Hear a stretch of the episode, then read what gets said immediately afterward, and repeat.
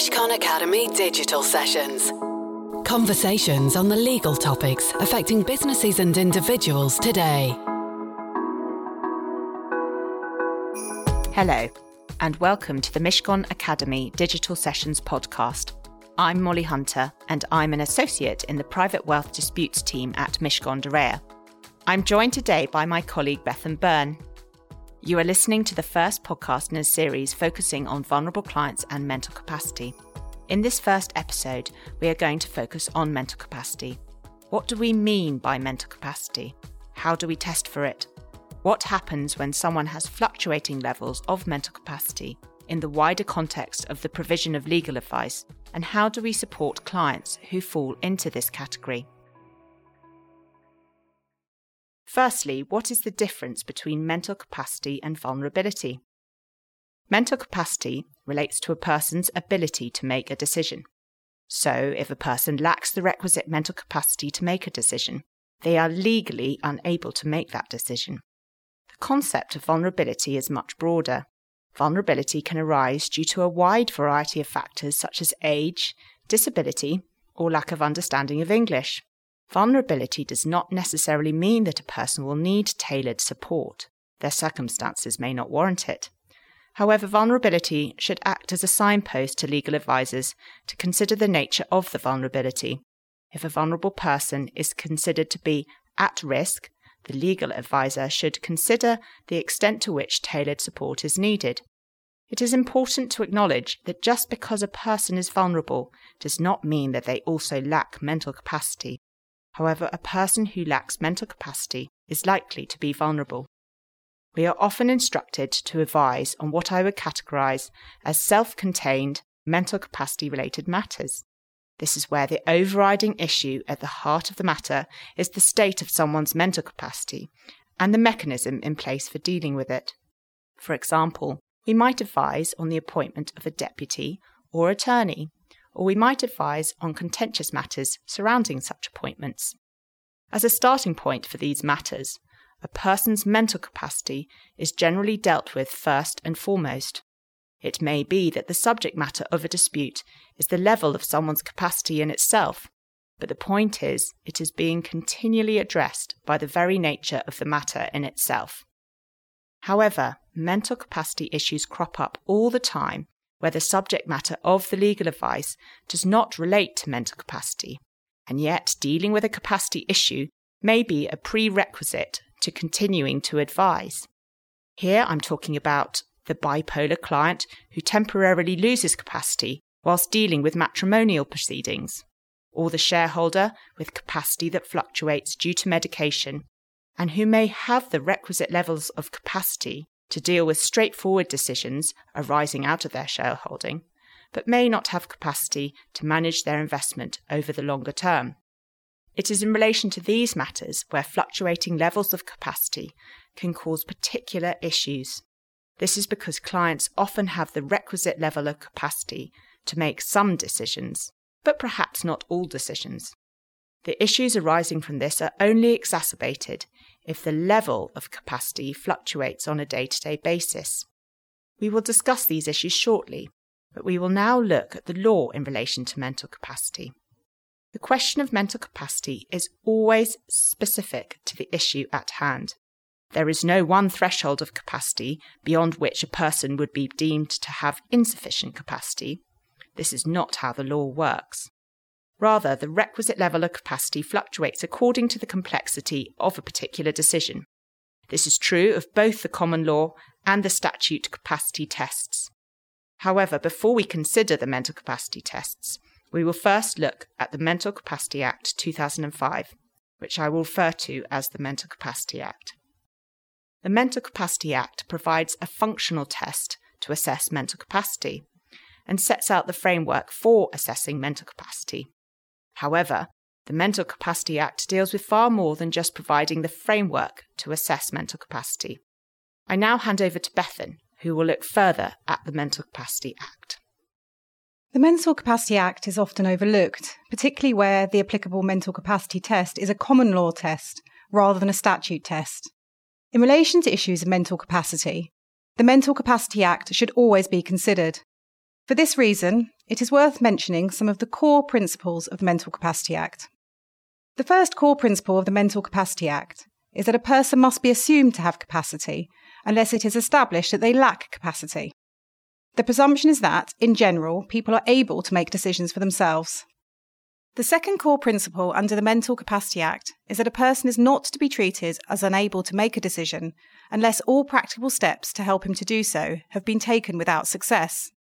The Mental Capacity Act is an enabling act. It promotes and encourages the individual concerned to participate in the decision making process as much as they are able to do so.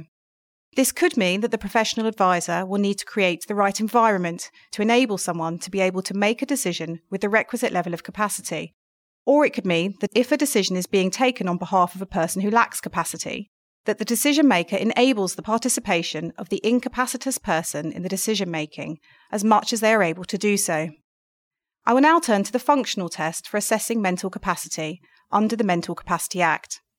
In general, the statute Mental Capacity Act test is the default test for assessing mental capacity, unless case law has stipulated otherwise. It sets out, and I quote, a person lacks capacity in relation to a matter if, at the material time, he is unable to make a decision for himself in relation to the matter because of an impairment of or disturbance of the mind or brain. It continues A person is unable to make a decision for himself if he is unable to do four things. Firstly, to understand the information relevant to the decision. Secondly, to retain that information. Thirdly, to use or weigh that information as part of the process of making the decision. Or fourthly, to communicate his decision, whether by talking, using sign language, or any other means. I will not discuss the further elements of the functional test. Looked at in isolation, they can be fairly dry. It is worth noting that the Mental Capacity Act does anticipate that the test will be applied to individuals with fluctuating capacity to allow them to make decisions during lucid intervals. Whilst the functional test requires an individual to retain that relevant information, the Mental Capacity Act makes further provision that the fact a person is able to retain the information relevant to the decision for a short period of time does not prevent him from being regarded as able to make a decision. The default test for assessing mental capacity should always be the functional test under the Mental Capacity Act. However, in certain circumstances, the applicable capacity test is the common law for example, the common law test for testamentary capacity. The test of whether a testator has capacity to make a will remains that set out in Banks v. Goodfellow, where it was said that a testator must understand the nature of making a will and its effects, understand the extent of the property of which he is disposing, and be able to comprehend and appreciate the claims to which he ought to give effect. For this last purpose, the testator must suffer from no disorder of the mind, which poisons his affections, perverts his sense of right, or prevents the exercise of his natural faculties, that no insane delusion influences his will in disposing of his property. Molly will now address some of the issues that arise in relation to the difference between the common law test for testamentary capacity and the statute test. Thank you, Bethan. Recent decisions have held that the Mental Capacity Act does not affect the existing case law insofar as it relates to the mental capacity test for wills. In the ongoing case of Clitheroe and Bond, one of the grounds on which permission to appeal was granted included the contention that the proper test for testamentary capacity is that under the Mental Capacity Act, with a presumption of capacity, rather than pursuant to the test of Banks and Goodfellow, which transfers the burden of proving capacity to the person who claims the will is valid if a real doubt is raised. In Clitheroe and Bond, the High Court has again confirmed that the correct test to apply is the test set out in Banks and Goodfellow. However, the Law Commission is reviewing the law on wills and has provisionally proposed replacing the common law test with the statutory test contained in the Mental Capacity Act as yet, there is no legislative proposal. Nevertheless, if the correct test to be applied for testamentary capacity becomes the statutory test set out in the Mental Capacity Act, the capacity threshold to make a will will increase. The Mental Capacity Act requires a higher level of capacity to make a will because it requires that the testator understands the information relevant to making a decision and the reasonably foreseeable consequences of a decision. The latter requirement, to understand the reasonably foreseeable consequences, assumes a higher test. Where there is doubt in respect of whether a person has the requisite level of capacity to make a will, clarity can be sought from the Court of Protection. However, given that the Court of Protection is able to apply the test under the Mental Capacity Act, the court may deny a person the ability to make their own will on the basis that they do not meet the Mental Capacity Act threshold test, but they would have made the Banks and Goodfellow threshold. The difference in the thresholds of the two tests has the potential to be prejudicial. For practical purposes, at present, when drafting a will, the functional approach set out in the Mental Capacity Act should be followed, but the common law test should provide the requisite threshold test. In the final part of this podcast, I will discuss some of the issues arising in relation to a client's capacity to instruct. I will also flag some of the pitfalls to watch out for in respect of a client with fluctuating levels of capacity. Practically speaking, the capacity test becomes actively relevant in respect of decisions where capacity is an issue. Capacity will always be an issue that will need to be addressed, even where a client has capacity, but where certain circumstances would ring alarm bells. Perhaps a client may have lost capacity in the past or may have fluctuating or deteriorating levels of capacity. Take, for example, an individual with high but fluctuating levels of capacity, and that individual needs to make decisions of various levels of complexity. If the functional test under the Mental Capacity Act is applied, it is likely that different conclusions will be drawn in respect of whether that individual has the requisite capacity to make each decision. If the test were to be repeated on a different day, given the fluctuating levels of capacity, the results may differ. Where you have a client who falls into this category, it is vital that certain steps are taken to make sure that the client is protected. At the very outset, consideration should be given in relation to whether a client actually has capacity to instruct. The threshold level in respect of capacity to instruct is, in itself, relatively low, However, if you have a client who has fluctuating levels of capacity, close attention should be paid to the nature of the instruction. What is it that you're being asked to do? Is it straightforward or complicated? Is it straightforward, but the instructions will need to be given over an extended period of time, which actually may make it more complicated? Is it straightforward, but high value, which again may make it more complicated? By way of example, take client A, who is a long standing client of the firm. The firm is aware that client A has dementia and may lack capacity to make certain decisions. Client A approaches the firm with two new instructions. The first instruction is to put in place a deed of gift in relation to a small sum she's just gifted her daughter. The second instruction is to restructure her high value property portfolio which will require input from multiple teams across the firm. Client A is likely to have capacity in relation to the first instruction, but in relation to the second, she may not have the requisite capacity to make decisions at this level of complexity, where a grasp of the issues is needed over an extended period of time.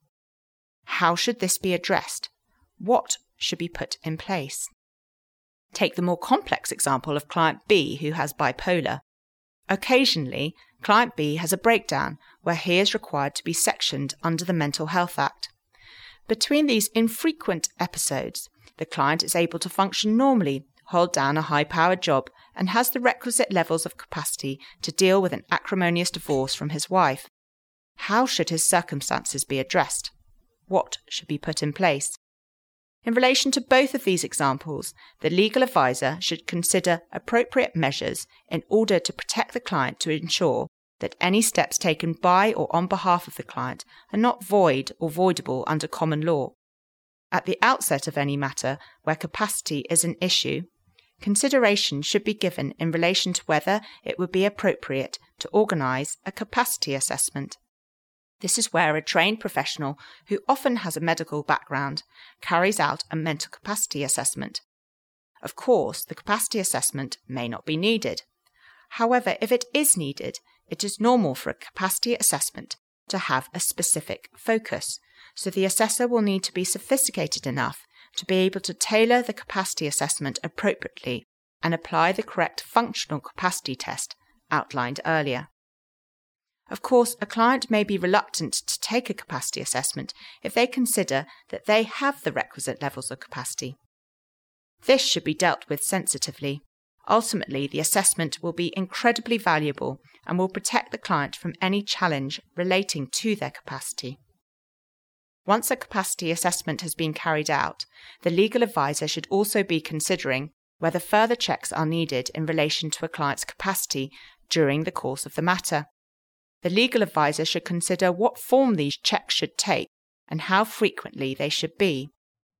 Like with the example given of client A in relation to the instruction to produce a deed of gift, the issue does not end there.